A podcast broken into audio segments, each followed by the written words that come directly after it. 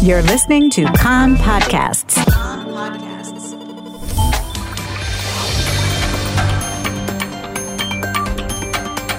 You are listening to the English language news of Kan, the Israeli Public Broadcasting Corporation. Good afternoon. It's 2 p.m. in Israel, Sunday, February the 19th, 2023. This is Nomi Segal with the top news at this hour. Syria says four civilians and one Syrian soldier were killed and 15 other people were wounded in what it said was an Israeli strike in the Damascus area overnight. The Syrian state news agency said most of the missiles were intercepted. The opposition affiliated Britain based Syrian Observatory for Human Rights reported 15 fatalities. There was no other confirmation of the report. According to the watchdog, the reported Israeli strike was directed at Iranian facilities, including a school in the Kfar Sousa neighborhood. U.S. Secretary of State Antony J. Blinken spoke with Prime Minister Benjamin Netanyahu over the weekend and reiterated Washington's support for a negotiated two state solution and opposition to policies that endanger its viability. A State Department statement said that Blinken underscored the urgent need for Israelis and Palestinians to take steps that restore calm and the U.S. strong opposition to unilateral measures that could further escalate tensions.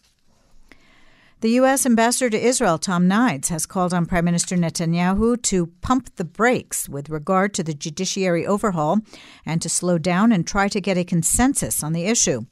In remarks on the CNN podcast, The Axe with David Axelrod, Nides noted that Netanyahu has said he wants to do big things relating to Iran and expanding the Abraham Accords Nides said that he has told Netanyahu hundreds of times, We can't spend time on things we want to work on together if your backyard is on fire.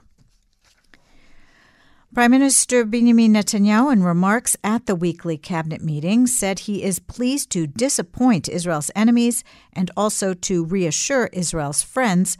Israel was and will remain a strong and vibrant democracy, an independent democracy. Netanyahu said that, especially in light of our enemies' expectations of destruction and bloodshed, the talk of blood in the streets must stop, the flames need to be lowered, and the mood needs to be calmed. Netanyahu said he's making a clear call on this and expects the same from all public leaders. This is what the Israeli public expects of us, and it is the clear message that Israel must send to its enemies. The Knesset Law and Constitution Committee this morning convened deliberations on the override clause, which would make it possible for the Knesset to circumvent high court rulings. The Deputy Attorney General, Avital Sompolinsky, said that the judicial review on legislation is essential in checks and balances in a democratic regime. We found no country that has all of the components of the reform that has been presented here, a country where the coalition chooses the judges, can override decisions, and a law can only be struck down with a unanimous decision of all the court justices. Coalition whip Ophir Katz of the Likud and other heads of coalition factions have submitted a so called recusal law, which states that a prime minister can be declared unfit to serve in the role only by the prime minister or 75% of the cabinet, and only if the prime minister is physically or mentally unable to serve. In the event that the Prime Minister opposes an incapacitation order, it could be carried out with a majority of 90 legislators in the 120 member Knesset. The bill was submitted in response to the High Court ordering the Prime Minister to respond to a petition filed by the Movement for Quality Government seeking that Benjamin Netanyahu be declared unfit to serve as prime minister on the grounds that the judicial overhaul sought by the coalition and Netanyahu's criminal trial put him in violation of his conflict of interest agreement. Thousands of Israelis protested in Tel Aviv and dozens of locations around the country last night against the government's proposed changes to the judicial system.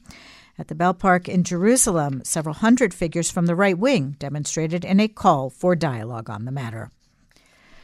The Ministerial Committee on Law is slated today to approve several legislative initiatives sought by ultra Orthodox coalition parties. They include, among other things, the leavening law, which will ban bringing leavening into hospitals during Passover. In East Jerusalem, masked Palestinians this morning blocked the access points from several Arab neighborhoods to try to prevent residents from leaving for work. The move was in protest against stepped up police checks at the entrances to the neighborhoods following recent terror attacks in the capital. The weather outlook strong northerly winds along the coast in the afternoon. Tomorrow will continue to be warm for the time of year. Strong northerly winds in the morning in the north and in the afternoon along the coast. The maximum temperatures in the main centers Jerusalem 16, Tel Aviv 19, Haifa 15, Beersheba 20, and in Eilat going up to 26 degrees Celsius. That's the news from Kan Reka, the Israeli Public Broadcasting Corporation. Join us at 8 p.m. Israel time for our one hour news program. You can tune in at 101.3 FM, the Kan website, and the Kan English Facebook page.